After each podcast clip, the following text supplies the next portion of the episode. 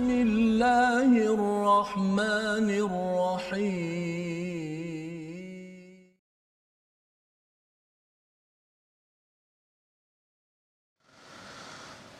أعوذ بالله من الشيطان الرجيم. بسم الله الرحمن الرحيم. الحمد لله رب العالمين الرحمن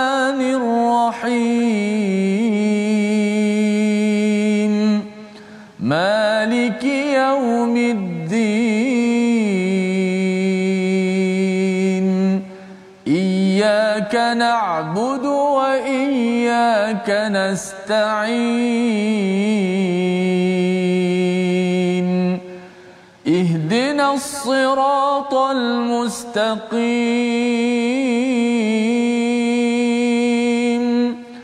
صراط الذين أنعمت عليهم.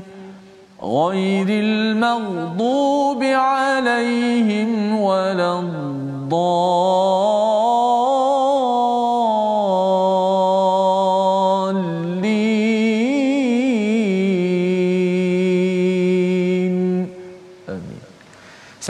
warahmatullahi wabarakatuh. Alhamdulillah wassalatu wassalamu ala Rasulillah wa ala alihi wa man wala. Syada la ilaha illallah, syada Muhammadan abduhu wa rasuluh. Allahumma salli ala sayidina Muhammad wa ala alihi wa sahbihi ajma'in. Amma ba'du. Apa khabar tuan-tuan dan puan yang dirahmati Allah sekalian? Kita bersyukur pada Allah Subhanahu wa taala pada hari yang berbahagia ini kita dapat meneruskan selepas ulang kaji kita pada hari semalam bersama Al-Fadil Ustaz Dr. Arif Musa. Kita ingin menyambung kepada halaman 254 daripada surah Ar-Ra'du, surah Guruh, surah yang ke-13 untuk sama-sama kita melihat apakah peringatan daripada Allah Subhanahu Wa Taala agar kita sentiasa dipimpin hidayah sebagaimana kita doakan dalam surah Al-Fatihah sebentar tadi bersama Ustaz Tirmizi. Apa Ustaz? Alhamdulillah baik Safa Alhamdulillah. Alhamdulillah. Ya kita memulakan hari ini mm-hmm. ada di kalangan uh, sahabat kita yeah. yang sudah pun memulakan uh, persekolahan bersama anak-anak ya PDPR ya perlu menguruskan tapi dapat juga ya uh, bersama pada Allah, hari yang berbahagia ini. Jadi alhamdulillah kita panjatkan kesyukuran pada Allah SWT kita doa dengan doa ringkas kita. Subhanakala ilmalana illa ma 'allamtana innaka antal alimul hakim. Rabbi zidni ilma.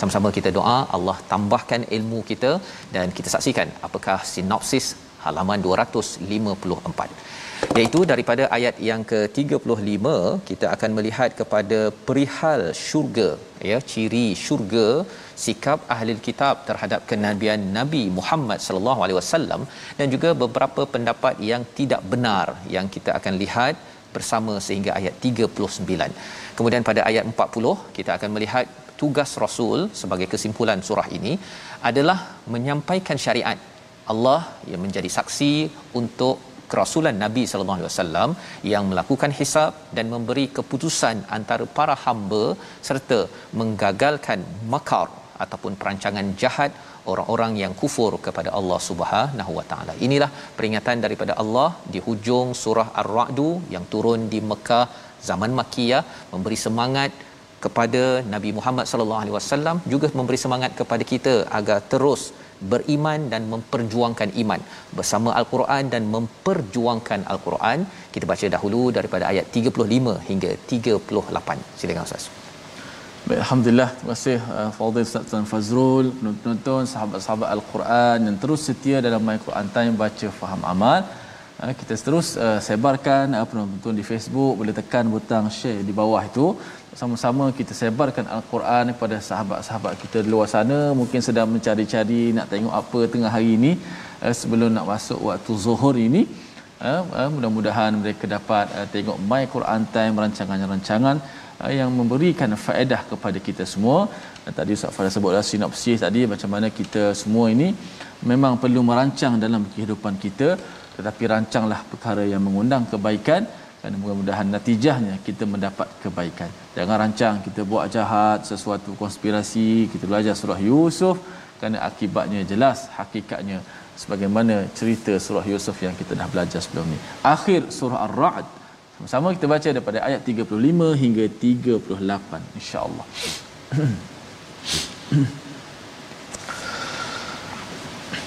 أعوذ بالله من الشيطان الرجيم. بسم الله الرحمن الرحيم. مثل الجنة التي وعد المتقون تجري من تحتها الأنهار. أكلها دائم وظلها تلك عقبى الذين اتقوا وعقبى الكافرين النار. والذين آتيناهم الكتاب يفرحون بما أنزل إليك ومن الأحزاب من ينكر بعضه قل إنما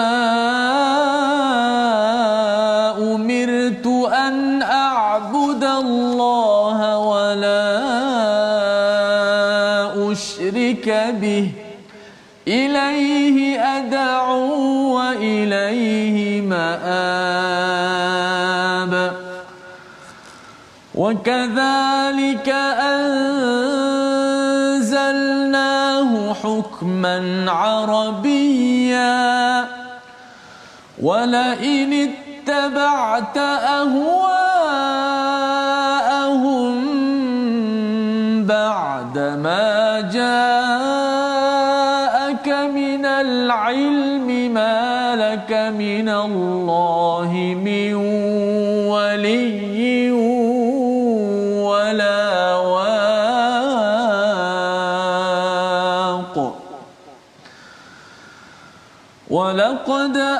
أرسلنا رسلا من قبلك وجعلنا لهم وجعلنا لهم أزواجا وذرية وما كان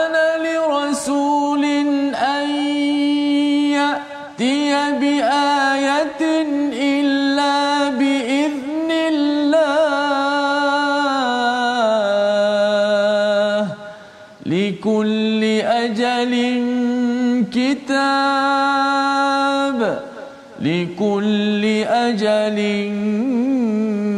كتاب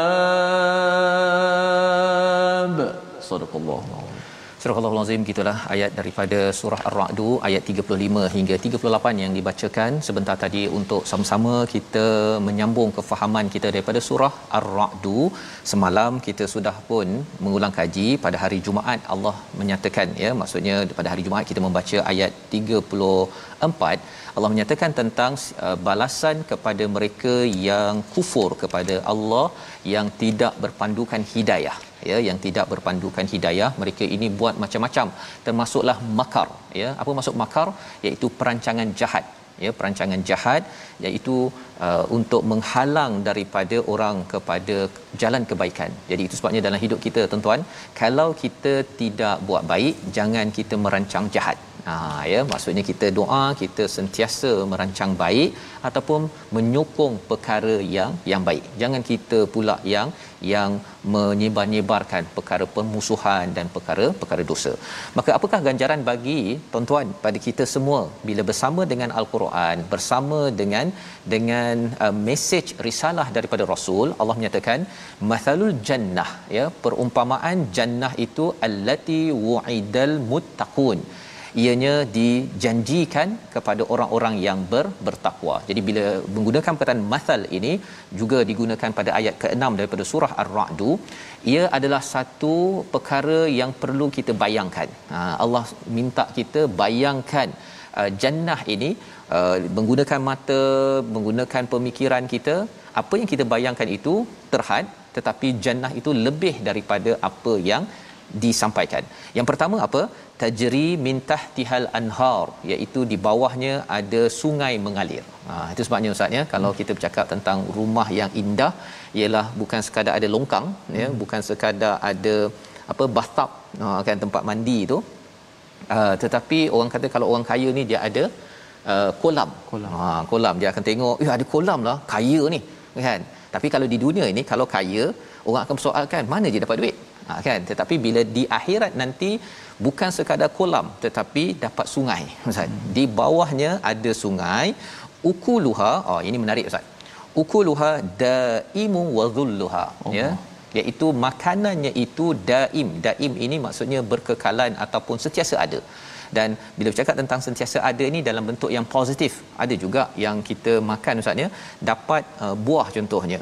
Ada buah yang masam ada buah yang manis. Ha kan? Ada buah yang mungkin okey ada yang tak okey. Ada makanan yang kita suka sedap. Ada makanan yang uh, kita tak sedap ataupun ada makanan yang segar kemudian dah lama selepas itu basi pula ya busuk pula. Tetapi makanan di syurga ini daimun wa dhilluha dan juga sentiasa teduh ya sentiasa teduh. Dan ini perumpamaan yang terutama di uh, tanah Arab itu bila dapat pelbagai makanan bila dapat teduhan ya pasal tanah Arab ni tak banyak pokok ya maka kesannya ialah itu adalah satu satu uh, nikmat besar kita juga sama ya. Kalau kita dapat kebun ustaz ya. Uh. kalau kita ada kebun ke kebun durian ke kebun apa lagi ustaz? Kebun manggis ke apa sebagainya kita rasa wah ini orang kaya ni ya. kan? Hmm. maka Allah beritahu perkara ini ini ditawarkan pada siapa? Tak semestinya orang itu banyak duit tetapi orang itu banyak takwa. Ha ini yang disampaikan pada ayat ini tilka uqbal ladina taqaw. Sekali lagi Allah ulang ini adalah tempat pengakhiran bagi orang yang bertakwa. Wa uqbal kafirin nar. Ya bagi orang yang kafir neraka. Pendek saja Allah ceritakan pasal tak payah cerita panjang-panjang ya. Pasal nikmat ini panjang sikit agar kita bersemangat untuk memperjuangkan takwa dalam kehidupan kita seharian pada ayat yang ke-36 ya Allah memberitahu tentang realiti orang yang diberikan kitab. Siapa? Di kalangan orang Yahudi orang Nasrani. Perangai mereka apakah respon mereka? Yafrahu nabima unzila ilaik. Mereka amat bergembira dengan apa yang diturunkan kepadamu iaitu apa?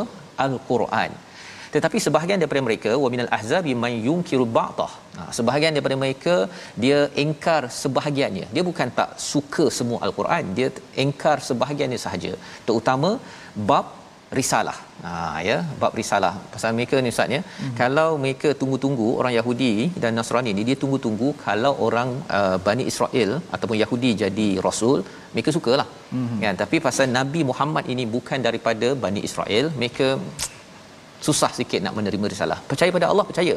Percaya pada Quran tu dia percaya sebahagiannya, ya. Sebahagian lagi tak percaya pasal ia datang diturunkan kepada nabi yang bukan daripada geng mereka. Ha pasal saya tak suka dia, saya akan ketuk dia. Ha tapi kalau saya suka sangat pada dia, saya akan puji lambung dia. Perkara ini yang kita nak belajar Ustaz ya zaman hmm. sekarang ini. Kalau kita bertemu dengan orang yang membawa kebenaran, kita suka kebenarannya, bukan dengan orangnya. Pasal kalau kita taksub dengan orangnya, maka jadilah seperti orang Yahudi Nasrani. Nasrani dia taksub sangat pada Nabi Isa. Nabi Isa baik tu, kan? Buat baik. Masalahnya ialah dia taksub pada Nabi Isa sampai dia angkat menjadi menjadi Tuhan ya sehingga menidakkan kebenaran yang datang bersama dengan Nabi Muhammad sallallahu alaihi wasallam. Ini pelajaran penting ustaz ya yang kita tidak mahu berulang lagi sepanjang sejarah Allah dah beritahu dah jelas pada halaman 254 ini jangan terjatuh ke dalam dalam lembah ketaksuban dalam kehidupan. Quran Islam amat tinggi. Bawahnya itu ada manusia yang membawanya manusia ini tertakluk kepada ke, uh, kesilapan dan juga kebenaran. Tetapi jangan sampai kita kita pegang orang samakan dengan Islam dan Quran. Itu yang menyebabkan berlakunya Yahudi jadinya Nasrani dalam dalam sejarah. Kata Allah qul innama umirtu an a'budallah. Jelas ustaz ya? Katakanlah aku diperintahkan ya untuk beribadah hanya kepada Allah bukan menghambakan diri kepada selebriti bukannya untuk saya menghambakan diri kepada orang-orang tertentu. Wala usyriku bih. Wala usyrika bih iaitu aku tidak akan syirikkan. Ini mesej yang jelas ilaihi ad'u wa ilaihi ma'ab iaitu kepadanya aku menyeru semua manusia. Saya nak ajak tuan-tuan semua kita ustaz ya mm-hmm. bukan mengajak pada Fazrul ke ya bukan mengajak pada ustaz Tirmizi tapi kita nak mengajak kepada ilaihi kepadanya sahaja dan kepadanya lah kita nak balik kampung ha, kan kepada Allah sahaja yang kita nak jumpa nak kembali yang kita rindu ya kerana apa kerana Allah lah yang menolong kita dan kita tidak akan berikan ya ketaatan kita ataupun ibadah kita kepada selain daripada Allah Subhanahu Wa Taala. Ini adalah ayat 36. Ayat 37 menjelaskan tentang Quran yang kita baca. Ya, bagaimana kita boleh menjaga ketauhidan kita ya, tidak mudah taksub ya. Ini adalah disampaikan pada ayat 37. Kita baca sekali lagi bersama Ustaz Tirmizi. Baik, um, betul menarik sekali apa Ustaz Fah sebut tentang uh, pertama sekali kita letak agama atas sekali. Ke bawah tu ada pendakwah, ada manusia yang bermacam-macam kan. Mana jangan kita jadi macam orang Yahudi. Uh-huh. Mereka nak uh, arah agama ikut ikut ikut tunjuk sendiri je. Nak nabi ikut tunjuk sendiri ikut. tapi tak ikut pun masya-Allah. Baik, kita baca ayat 37. Auzubillahi minasyaitonir rajim. وكذلك أنزلناه حكما عربيا.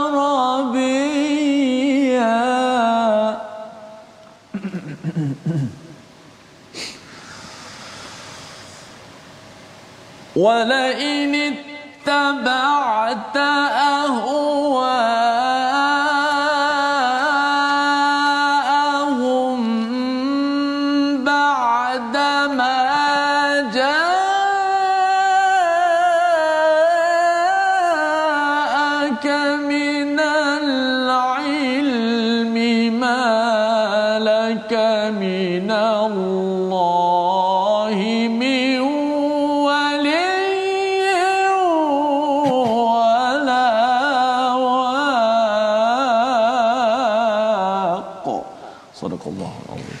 demikianlah kami telah menurunkannya Al-Quran sebagai peraturan yang benar dalam bahasa Arab. Sekiranya engkau menurut kemahuan mereka setelah datang pengetahuan kepadamu maka tidak ada yang melindungi dan yang menolong engkau daripada siksaan Allah Subhanahu Wa Taala. Ayat ini menjelaskan tentang Al-Quran ya. Wa kadzalika ya. Demikianlah iaitu kami menurunkannya turunkan apa? al-Quran sebagai satu anugerah. Maksudnya ia adalah amat suci. Quran Islam ini daripada Allah dia melangkau daripada manusia. Daripada saya daripada kita semua tuan-tuan kita rendah ya. Quran ini tinggi tetapi Allah anugerahkan kita. Ini sebagai satu hadiah daripada Allah. Hukman arabiyya hukman arabia ada dua istilah di sini. Iaitu yang pertama sebagai sumber hukum. Hikmah ini maksudnya hukum ini maksudnya dia adalah penuh dengan kebijaksanaan. Hmm. dalam masa yang sama dia adalah suatu yang tepat ya. Makin kita bersama dengan al-Quran cara berfikir kita lebih tepat ya. Dan bijaksana. Ha, bukan bijak sini, bijaksana. Kita tengok penuh dengan hikmah, kita penuh dengan wisdom, bukannya kita membuat keputusan membuta tuli ataupun ikut pada perasaan. Itu yang menyebabkan taksub oleh orang Yahudi Nasrani dan kita mungkin tak jadi uh, Yahudi Nasrani, tetapi ada ciri itu jika sifat al-Quran ini tidak diambil ya iaitu cara kita membuat penilaian. Orang yang bijaksana ini dia boleh membuat penilaian berdasarkan kepada kebijaksanaan al-Quran. Anugerah daripada Allah yang pertama. Yang kedua arabian. Apa maksud arabian dalam bahasa Arab? Ya kerana bahasa Arab yang kita baca ustaz ya kita belajar tajwid baca hmm. betul-betul dia menjana cara fikir cara kita uh, menyusun sesuatu perkara. Ya pasal kalau kita dalam keadaan berbuat dosa ustaz ya hmm. lepas tu baca Quran Quran tu jadi tunggang langgam. Yeah. Tak fokus dia pun, ustaz mungkin ada pengalaman ustaz ya ataupun mungkin ustaz boleh nasihat sikit. Hmm. Tak fokus saja pun boleh silap kan Betul, betul. ataupun surah al-kahfi saya punya pengalaman lah Hmm. surah al-kahfi dah baca setiap minggu kan kalau minggu itu ada sesuatu yang dibuat yang tak kena bersedialah dia baca tunggang langgang Betul. tersebut Saya kan ingat Ustaz, uh, sekali Ustaz, uh, masa Imam Tarawih bulan Ramadan Oh, kan. ya. So uh, sekali tu pergilah bazar Ramadan. subhanallah Ha, pergi bazar Ramadan tengok macam-macam bukan sangat bukan kuih saja kan macam-macam ragam manusia ni dengan lapornya sebagainya. Malam tu gelap semua. Hmm. Gelap tak nampak apa yang dah dibaca yang dihafal tu murajaah tak nampak gelap. Betul. Subhanallah. Subhanallah. Ya, jadi penting sangat kita uh, menghargai kepada al-Quran ini hak-haknya ini inilah ciri al-Quran dan kalau kita ikut pada hawa nafsu ikut hawa nafsu tu apa? Maksudnya tidak bijaksana tidak berasaskan kepada uh, bahasa Arab al-Quran tidak jaga makhrajnya tidak jaga hak-hak al-Quran itu sendiri. Kesannya ialah seseorang itu tidak ada wali dan tidak ada waqa tidak ada pelindung tidak ada uh, sesuatu yang menjauhkan dia daripada bahaya di dunia dan juga di akhirat ya. Asasnya mengapa lawan kepada hawa nafsu ini adalah ilmu ilmu. Bila kita ada ilmu bila ada masalah ada kita kata nak sokong A ke nak sokong B kita tahu saya nak sokong Quran. Nah kan? Quran ini ada kebenaran. Kalau A ada kebenaran saya sokong. Kalau B ada kebenaran C ada kebenaran saya akan sokong. Bukannya mengikut perasaan taksub itulah yang berlaku kepada orang Yahudi Nasrani. Awalnya mereka ini mendapat hidayah tetapi kerana mereka tidak jaga perasaan mereka tidak berteraskan kepada ilmu daripada wahyu Allah Subhanahu Wa Taala. Membawa kepada perkataan pilihan kita sama-sama kita saksikan iaitu perkataan kita mathala iaitu misal ataupun perumpamaan 169 kali disebut di dalam al-Quran. Jadi ini adalah adalah perkataan yang kita baca di awal ayat 35 sebentar tadi. Allah suruh kita bayangkan bayangkan keindahan di syurga itu dengan teduhnya dengan nyamannya dengan makanan yang sedap-sedap tidak akan basi ataupun menyakitkan sakit perut dan sebagainya. Allah suruh kita bayangkan kerana kalau kita sedang dalam kepayahan sekarang tuan-tuan. Dalam kepayahan ekonomi yang ada sekarang pelbagai cabaran yang ada jangan lupa bahawa kita kepayahan ini sementara sahaja tetapi teruskan bertakwa ya jangan kita pasal alang-alang dah susah baik saya saya give up bukan kita akan membina takwa kita dan salah satunya ialah dengan kita menghargai al-Quran ini sendiri. Jadi kita berehat sebentar, kita kembali dalam My Quran Time baca faham amal insya-Allah.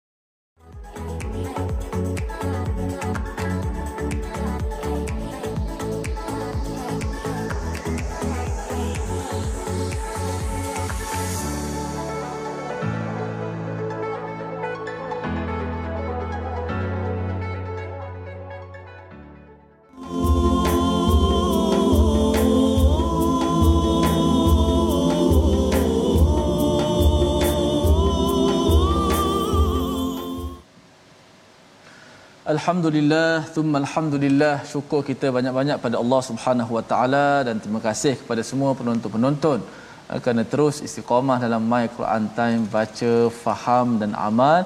Eh, Saya sempat Safas eh, melihat tadi komen-komen di Facebook antara Nur Syarin Mansur. Masya-Allah itulah yang sangat istimewa jika dibuat siaran secara live kerana sangat terkesan pada isu-isu semasa. Alhamdulillah dan juga lepas itu tazkirah Asiah Hussein jauhi taksub dan al-Quran dan juga daripada sahabat-sahabat lain al-Quran as-sunnah. Kita kembali kepada al-Quran sunnah. Apa jua pertelikahan berlaku? Kita kembali kepada Allah dan Rasul al-Quran dan sunnah Nabi Muhammad sallallahu alaihi wasallam. Mudah-mudahan kita menjadi orang-orang sentiasa sabar sentiasa bertabayun. Kata Ustaz Said Nursyah jangan jangan tibayun. Tibayun. Tabayun. Ha, kita tabayun dahulu dan kita diam itu lebih baiklah daripada kalau kita bercakap yang boleh menimbulkan lagi uh, fitnah ataupun kesan yang buruk. Alhamdulillah. Hari ini uh, sebelum kita kembali kepada ayat-ayat kita kita nak belajar ayat-ayat Al-Quran. Kita nak uh, ambil sedikit tajwid pada hari ini iaitu kita nak ulang kaji ataupun kita nak sambung bab mad munfasil. Hukum uh, al-mad al-munfasil. Kita dah belajar mad muttasil. Hari ini kita nak belajar hukum uh, al-mad uh, al-jaizu al-munfasil mad munfasil uh, boleh sebut mad munfasil pun tak apa Uh, bagaimanakah mak munfasil terjadi? Ia terjadi apabila huruf mat bila sebut huruf mat tu alif waw ya lah. Ha? Mat tabi'i tu alif waw ya. Ada alif sama ada alif, waw dan ya bertemu dengan hamzah. Bertemu dengan hamzah. Uh, bezanya dengan mat uh, muttasil, mat wajib dalam satu kalimah. Adapun mat munfasil, huruf mat bertemu dengan hamzah dalam dua kalimah. Dalam dua kalimah. Iaitu perkataan pertama itu ham, uh, huruf mat sama ada alif waw ya berada di hujung perkataan yang pertama. Kemudian awal perkataan kedua itu adalah huruf hamzah. Ha iaitu ketika bacaan wasal. Dia berlaku ketika bacaan sambung uh, pada mat mufasil hukumnya dibaca dengan empat ataupun lima harakat. Uh, mengikut uh, riwayat kita lah. Imam Hafs an Asim daripada jalan ataupun tariq uh, Asy-Syatibiyah kita baca empat ataupun lima harakat. Dan dinamakan mad jaiz mufasil juga dinamakan mad jaiz uh, jaiz tu kenapa disebut jaiz? Kerana um, uh, harus dibaca dengan uh, lebih daripada dua harakat uh, mad asli ataupun mad tabi'i. Uh, kerana ada juga uh, khilaf di kalangan apa?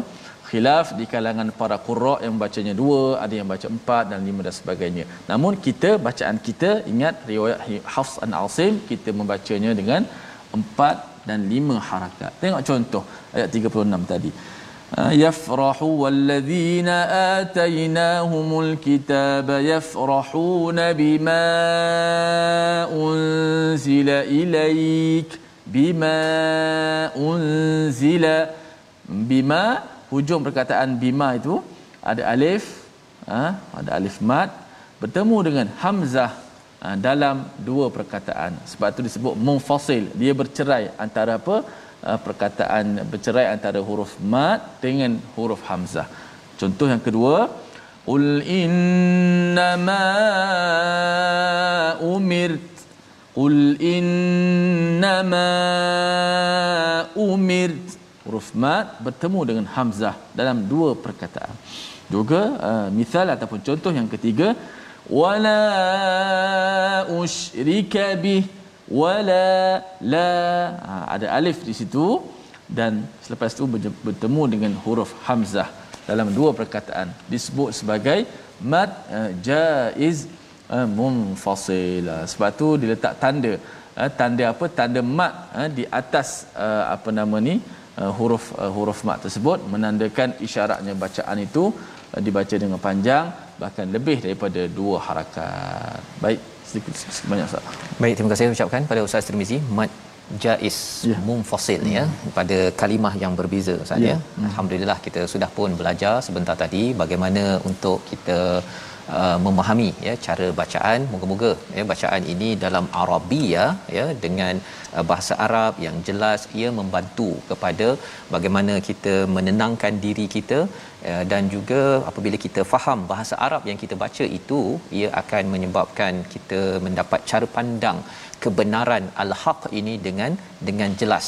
Sebagaimana Allah nyatakan dalam ayat yang telah kita baca sebentar tadi ayat 37 wa kadzalika anzalnahu hukman arabia hukuman itu penting ustaz ya. Hmm. pasal kadang-kadang kita cara membuat keputusan itu mungkin kurang hikmah ya kurang tepat. Ataupun kadang-kadang sepatutnya kena ambil keputusan sekarang. Tapi kita lewat-lewatkan.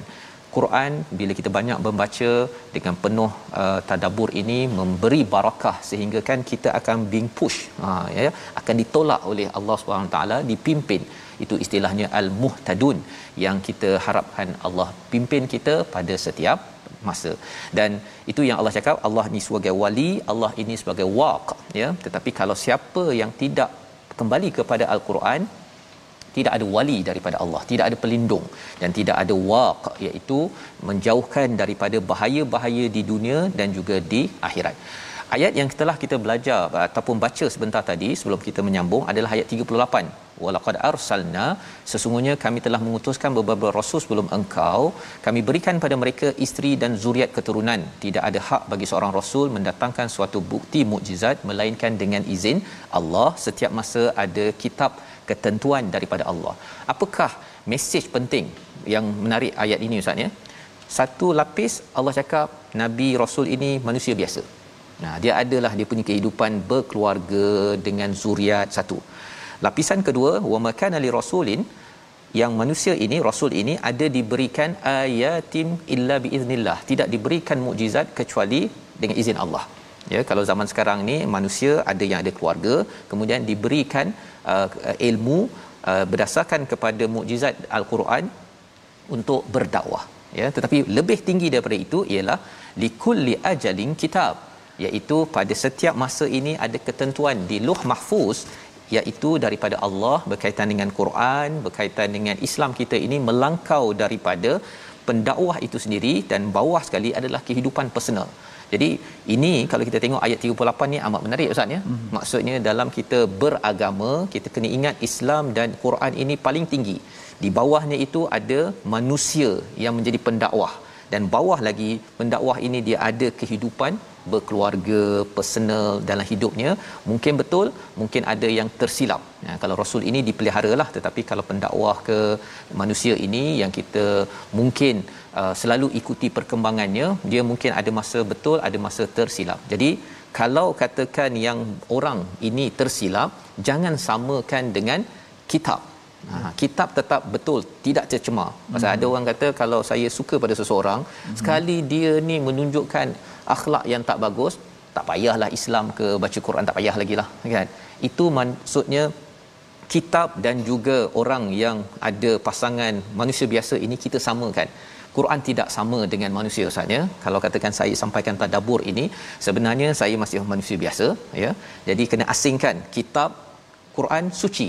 Saya tak suci. Ha, jadi dengan itu mudah tuan-tuan mengasingkan perkara tersebut.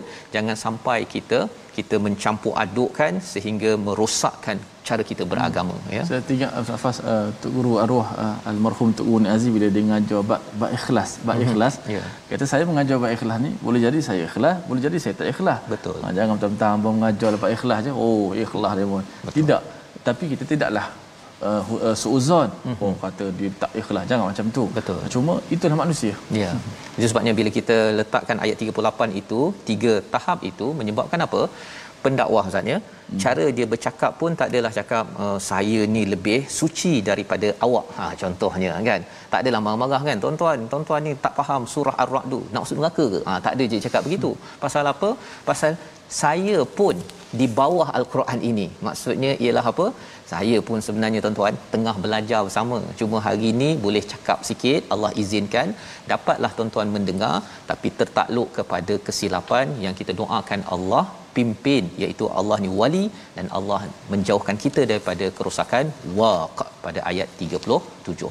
Kita sambung pada ayat 39 hingga hujung surah Ar-Ra'd. Silakan Ustaz. Ada sambung. Ada sambung. Okey. sambung ayat 39 sehingga terus akhir eh, surah Ar-Ra'd tu sampai muka surat yang ke-25 satu ayat iaitu ayat terakhir 43 dalam surah Ar-Ra'd. Baca lagu nahwu insya-Allah. أعوذ بالله من الشيطان الرجيم. يمحو الله ما يشاء ويثبت وعنده أم الكتاب.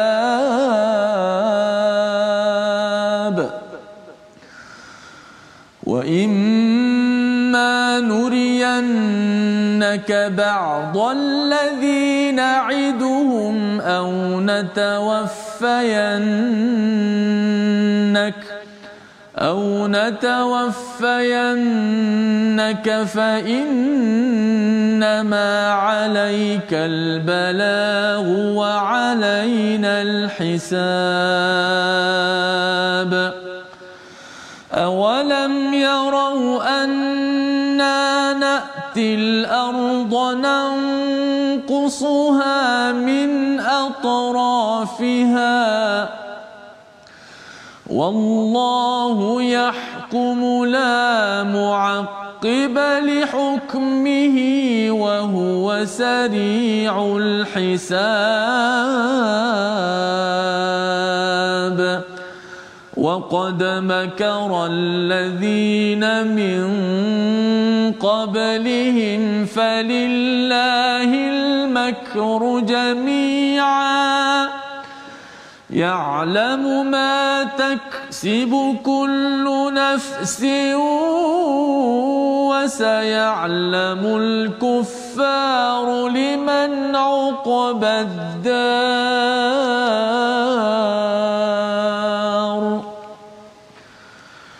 ويقول الذين كفروا لست مرسلا. قل كفى بالله شهيدا بيني وبينكم ومن عنده علم الكتاب. Sadaqallahul Azim. Surah Allahul Azim gitulah ayat 39 hingga akhir surah Ar-Ra'd ayat 43 Allah menjelaskan kepada kita yamhullahu ma yasha'u wa yuthbit. Allah menghancurkan, menghapuskan siapa yang Allah nak hancurkan dan kemudian wa yuthbit Allah meneguhkan ya kepada siapa yang Allah nak teguhkan berdasarkan kepada ketentuan daripada Luh Mahfuz di dalam kitab di atas sana. Wa indahu ummul kitab Allah cakap dan di sisi Allah lah ada ummul kitab. Segala-galanya apa yang berlaku di dunia ini termasuklah COVID-19 yang berlaku sekarang ini tuan-tuan. Sebenarnya Allah tahu sudah tercatat tetapi apakah yang perlu kita sikapi kita kena balas ataupun respon dengan dengan takwa berteraskan kepada panduan al-Quran yang Allah turunkan sebagai sebagai mukjizat. Ayat 40 Allah menyatakan wa imma nuriyannaka ba'dal ladhi na'iduhum ya dan sesungguhnya jika kami memperlihatkan kepadamu sebahagian sisaan yang kami ancamkan kepada mereka atau kami matikan engkau sesungguhnya tugasmu hanya menyampaikan Allah mengingatkan kepada Nabi Muhammad sallallahu alaihi wasallam apa sahaja hukuman itu datang daripada Allah Subhanahu Wa Taala ataupun ketentuan. Yang penting, ha yang penting orang ini beriman, tidak beriman, percaya, tidak percaya. Tugas Nabi sallallahu alaihi wasallam al-balagh. Apa maksud al-balagh? Menyampaikan sampai orang faham di hati. Ha itu tugas Nabi sallallahu alaihi wasallam dan juga tugas bagi kita sebagai umat Nabi iaitu kita nak balagh. Kita sampaikan Tuan-tuan, tuan-tuan faham daripada My Quran Time ini boleh kita kongsi-kongsi kan dengan anak ke dengan keluarga ke oh saya uh, faham ini apa yang abang faham daripada ayat sekian sekian sekian. Kita sampaikan. Kerana apa? Kerana ini tugas Nabi dan ini tugas kita sebagai umat Nabi sallallahu alaihi wasallam wa alainal hisab. Tapi jangan kita hisap. Jangan kita pula yang menghukum Ustaz ya. Mm-hmm. Kita hanya menyampaikan sahaja. Mm-hmm. Jadi dengan itu kita tidak akan stres. Kalau tidak kita akan stres Ustaz. Yeah, Kalau betul. kita nak apa yang kita faham sama dengan orang lain faham. Padahal sebenarnya kita tugasnya menyampaikan sebaik mungkin kaedahnya, bahasanya, ya, uh, cara ia, contoh-contohnya dalam kehidupan. Dalam ayat 41 Allah menyatakan tentang satu ancaman kepada orang-orang yang melawan kepada kebenaran awalam yarau anna na'til arda nanqusuha min atrafiha. Maksudnya apa? Allah menampakkan kami mendatangi uh, bumi ini kami menguranginya daripada tepi. Ha, apa ke maksudnya ni kan? Maksudnya ialah apa? Allah boleh ya melaksanakan apa? Mekah itu di tengah ya kebenaran akan menyebabkan kezaliman di Mekah itu makin lama makin hancur makin hancur makin hancur. Bukan daripada tengah tapi daripada tepi apa maksud daripada tepi? Satu ialah daripada daripada Habsyah, daripada Madinah, kebenaran akan masuk masuk masuk sehingga kan akhirnya Mekah itu di ditakluk. Nah ya akhirnya Mekah itu ditakluk oleh kebenaran. Dan Allah menyatakan wallahu yahkumu la muaqiba li hukmi ini adalah ketentuan Allah. Ini cara Allah menyusun kemenangan. Di mana ada orang-orang yang bersama dengan kebenaran ini yang akan meruntuhkan kezaliman ustaz ya. Hmm. Jadi bila surah ini turun di di Mekah, ia memberi pujukan kepada nabi. memberi pujukan. Jangan cepat-cepat jangan menghukum orang teruskan menyampai keep it up tuan-tuan sekalian. Kongsi share tentang Quran. Dan kalau ada orang tak ikut kita doakan jangan kita menghukum. Jangan rancang untuk perkara yang tidak baik sebagaimana ayat 42 kerana merancang perkara tidak baik Allah tahu. Ya Allah kata apa? Ya'lamu ma taksibu kullu nafsin setiap diri Allah tahu apa yang mereka laksanakan dan orang yang kufur itu akhirnya mendapat tempat yang di mana Allah tahu. Menghujungkan uh, surah ar-ra'd ini menarik Allah cakap apa? Dan orang-orang kafir berkata engkau wahai Muhammad bukanlah seorang rasul katakanlah cukuplah Allah dan orang yang menguasai ilmu alkitab menjadi saksi antara aku dan kamu. Jadi ketika nabi menyampaikan kita mengikut nabi nak sampaikan ustaz ya. Ya. Kita jangan sekadar nak ikut kata orang. Nah, kalau ikut cakap orang, orang akan cakap kamu sepatutnya buat A, buat B, buat C. Hmm. Tetapi kalau uh, kita ikut panduan ini cukuplah kafa billah syahidan baini wa bainakum. Cukuplah Allah ya cukuplah Allah dan juga orang-orang yang tahu tentang ilmu kitab mereka sahajalah ya yang boleh menilai. Tapi yang pentingnya ialah kita kembalikan tawakal kita kepada Allah. Ini akan menyebabkan apa? Kita sentiasa berada di atas jalan kebenaran. Membawa pada resolusi kita pada hari ini sama-sama kita saksikan. Iaitu yang pertama tingkatkan dan kukuhkan takwa untuk mendapat rahmat daripada Allah Subhanahu Wa Taala untuk kita ke syurga. Yang kedua, kita committed dengan al-Quran sebagai persediaan balik kampung kita ke syurga ya. Quran yang bersifat hukman arabiyya dan yang ketiga kita ikuti rasul yang amat praktikal dalam mentaati Allah ya. Uh, kita taat pada Allah pada pada Quran kita kena ikut rasul ya.